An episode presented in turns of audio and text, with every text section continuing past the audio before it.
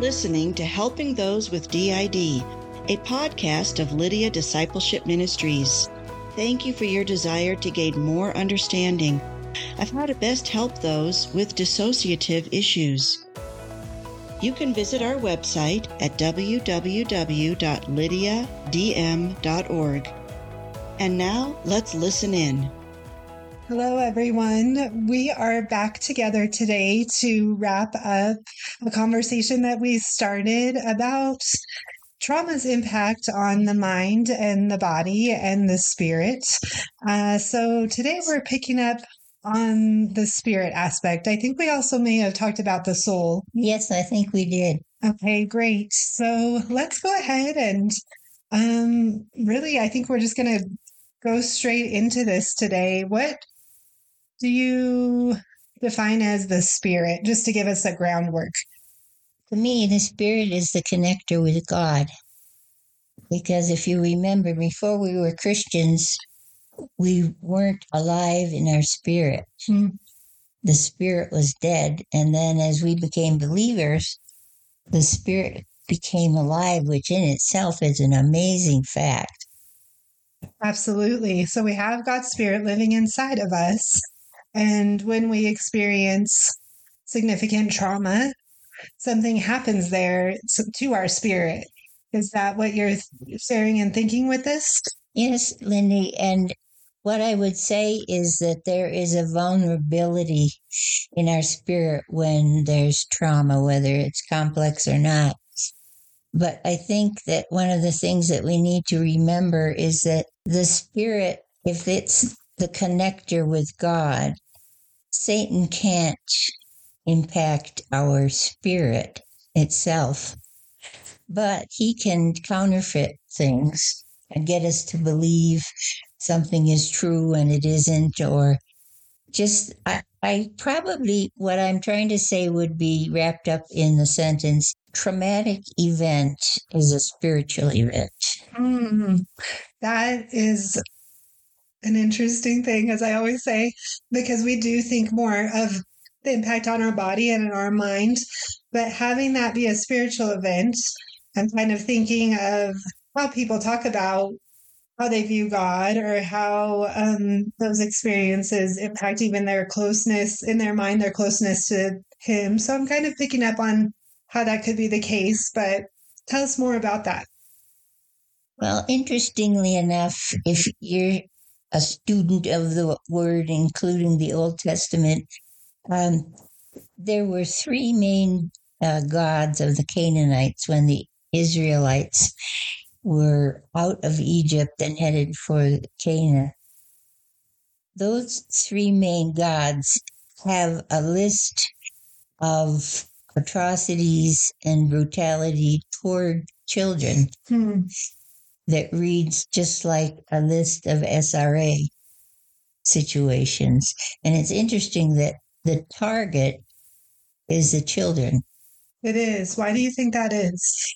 Well, I think that Satan, uh, in his debauchery, I think that he likes to destroy innocence. Hmm. Because you see that in so many different places.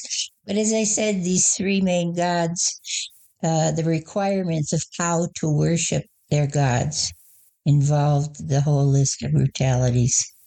And they're the same ones that you have seen acted out today, especially in victims of S R A. So you're basically saying he doesn't have any new tricks, right? It's the same evil that all the way back to the Old Testament is the same method, if that's an okay word, of evil that he is still about today. Right. So then if someone has endured that, I can see if Satan's the one imposing it, why the spirit would be so impacted by that. Right. You know, I, I don't think that Satan can uh, enter our spirit hmm. because the word says we become one spirit with God. Um, so I can't say verse and chapter on that one, but it, it would seem that that would be true. When Paul talks about people worshiping idols. He makes it very clear. He says they're not worshiping the idols. They're worshiping the demons behind the idols. So idol worship, is it fair to say, is actually demon worship? Mm-hmm. It is. Okay. It is. If you think about it, how does Satan get access to us anyway? I mean, he's roaming around like a roaring lion seeking someone to devour. And we know that the world and our own flesh are the other two enemies that we're wrestling with down here. But Satan can't have access to our life unless a door has been opened. Explain that a little more. What do you mean by that? In Scripture, it's called um, giving the enemy ground to stand on. Or like a foothold. Is that what foothold, you hear? Right. Like that expression a lot, giving Satan a foothold. So what is that?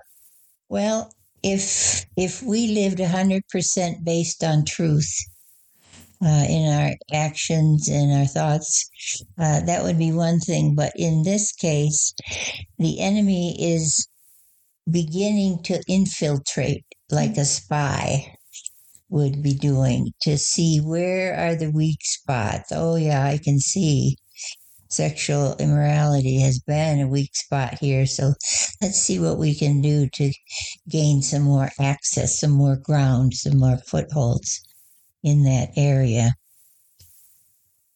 I would think that one of the first things that Satan attempts to do is to counterfeit the truth that's in our life. Hmm. Tell, I've heard you just when we've talked before, um, use that idea of counterfeit, and I'm so intrigued by it. Explain, explain that to us. Well, if, as I said, if we believed the truth and acted on it, um, then we would be walking by the Spirit. But if we believe a lie that the enemy has uh, sort of enticed us with, you know, today, just this morning, for the second time in three days, I have to get a new credit card because it's been accessed.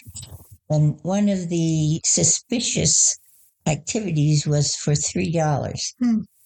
And of course, we know that's phishing, where someone will put a dollar down or something to see if um, the l- lenders will bite. In other words, if they'll accept it as a purchase of something. And I think that's kind of a picture of what Satan does. He fishes. Hmm. He puts a little bit out there. Like he did with Adam and Eve, you know, he said to, he said to them, you know, the problem that you guys have is that God has lied to you. Hmm.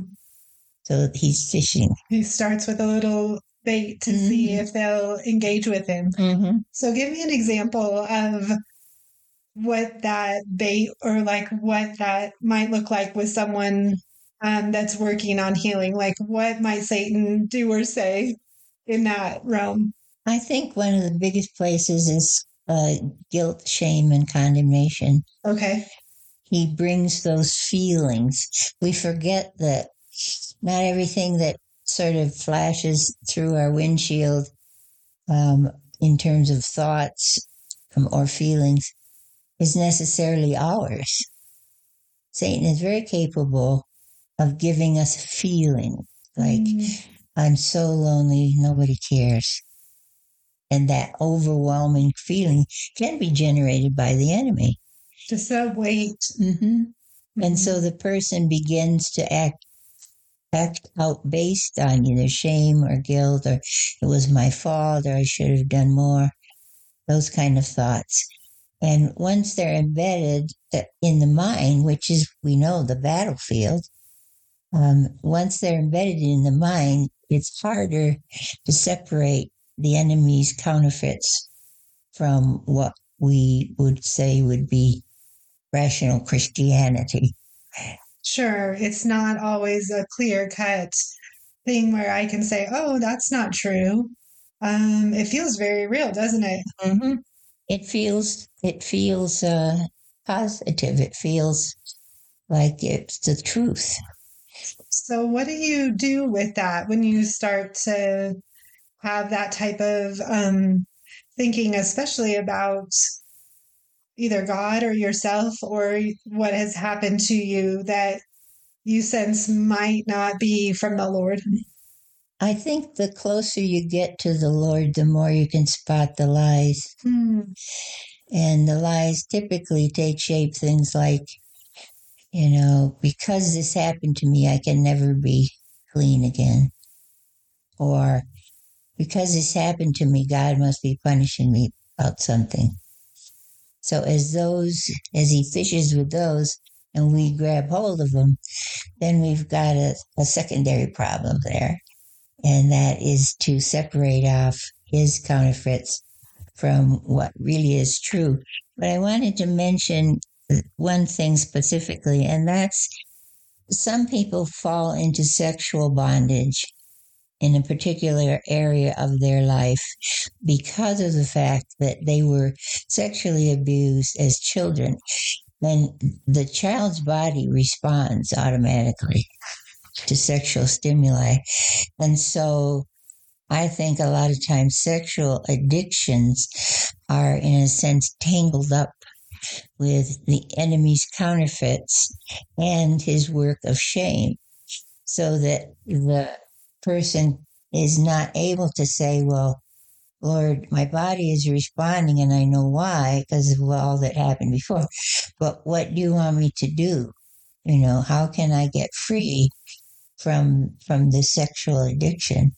So I think that's important to remember, that sometimes that's a common spiritual bondage for many people. I've worked with survivors of sex trafficking, and I can see where that all gets very tangled up very quickly. Mm-hmm. It's easy to it's easy to absorb um, the enemy's lies because they're so they make so much sense, quote unquote, at the time. Mm-hmm. And also the uh, enticement doesn't come just as a fishing expedition. It's also a, an, an expedition where Satan tries, uh, starts out easy with maybe a, a very pleasant thought. And then the next thought he gives us is a little bit off. So if we're alert to him, his main work of counterfeiting, which is all he can do. He's not the creator God, so he can't create anything. Um, all his counterfeiting can be stopped, but we have to recognize that it is counterfeit. Oh, go ahead. Well, I was just wondering, I don't want to take you off track, but how much of the time do does an individual need someone outside of themselves to help to... Um, reveal or call that out versus like how much of the time I within myself can start to sort out lies versus truth, and how much do I need maybe a counselor or someone with spiritual discernment to kind of help me to start parsing that out? That's a good question, Lindy. I think, first of all, as we said, the closer you get to the Lord in terms of personal experience of him, the easier it is to spot the counterfeits. Now, that doesn't mean that you can get rid of them as soon as you identify that that's a counterfeit. Because um, I just, as an aside, I just remember visiting in Europe uh, this huge castle, and it was along the Rhine River. And what the people who owned the castle in like fourteen hundreds, what they did to secure their property was to have a really long and big linked chain that went from one side of the river to the other. And it was just at the bottom of the river until someone came that the people in the castle didn't want to go past. And they would pull it tight so that it would come up to the surface. And that made it so none of the boats could get through. Oh, wow. Because they'd get all tangled up in this thing. And as I was sitting there, I was thinking how many defenses had been built into that castle. Little slots so they could dump hot water, boiling water on people, or um, for the certain kind of bow and arrow that they used. They had a different window. But other than that, it was very tight. And even the hallways gave the impression of safety by being curved mm. at the top instead of just like a square room. Mm-hmm. The, the layout of the castle was built to make people feel that it was pretty secure. Mm. I wanted to mention uh, a resource that I've used for years. Um, it's the Steps to Freedom in Christ by Neil Anderson, and it's basically uh, an encouragement to repent. Okay. And by repent, I mean to look at something in our life and say, well, now, maybe this isn't from the Lord. Lord, is this from you? You know. But often people can get tangled up in counterfeits if they've been um, had a lot of trauma. Because it, when you have a lot of trauma, everything's in chaos. Mm-hmm. And when things are in chaos, you're not necessarily looking for the fine print in a contract. You're just looking to survive. Sure. So that's not going to be something that's high on your radar, finding the counterfeit. But let me just read a few. This is from step one, which is counterfeit versus real. And it's a list of non-Christian spiritual experiences. Sometimes many people feel if it's a spiritual experience, it must be from God. Okay, I could see that. Mm-hmm. But we're told that our enemy is the deceiver and he's the liar. And so his whole way of working is to give us an experience sometime that might be quote unquote mystical or out of the ordinary. And so we need to be careful of not automatically saying, well, God must have given me this. Hmm. He, he must have done. For example, I know a lady, she said, um, oh, I went into the bathroom at my house, newly remodeled bathroom, and right when I was in there, I could smell this really nice, sort of like rose petals. And I just had this, you know, I think God just gave me this intense smell of flowers uh, just to show me um, that he loves me. So now here, she's looking for ways that God will show that he loves her, which is good. Mm-hmm. But by believing and not testing mm-hmm. at all, just thinking, oh, it was there was this light that came in the corner, and description as she was going on made me a little bit suspicious. Um, but it's easy to envelop those kind of experiences, especially, you know, we want to be close to the Lord. We want to listen to his voice. But Paul makes it real clear. He said there's a, a way to test the spirits. And he, I think we spoke of it in another podcast, but basically Paul says a spirit that says Jesus Christ came in the flesh. In other words, the incarnation. If if someone says, the spirit says, Jesus Christ has come in the flesh, that spirit is from God. But if he doesn't, the spirit doesn't acknowledge that, then he's not from God. He's from Satan. Mm. So it's really clear there. But I think a lot of times we get ourselves in trouble because we don't test the spirits.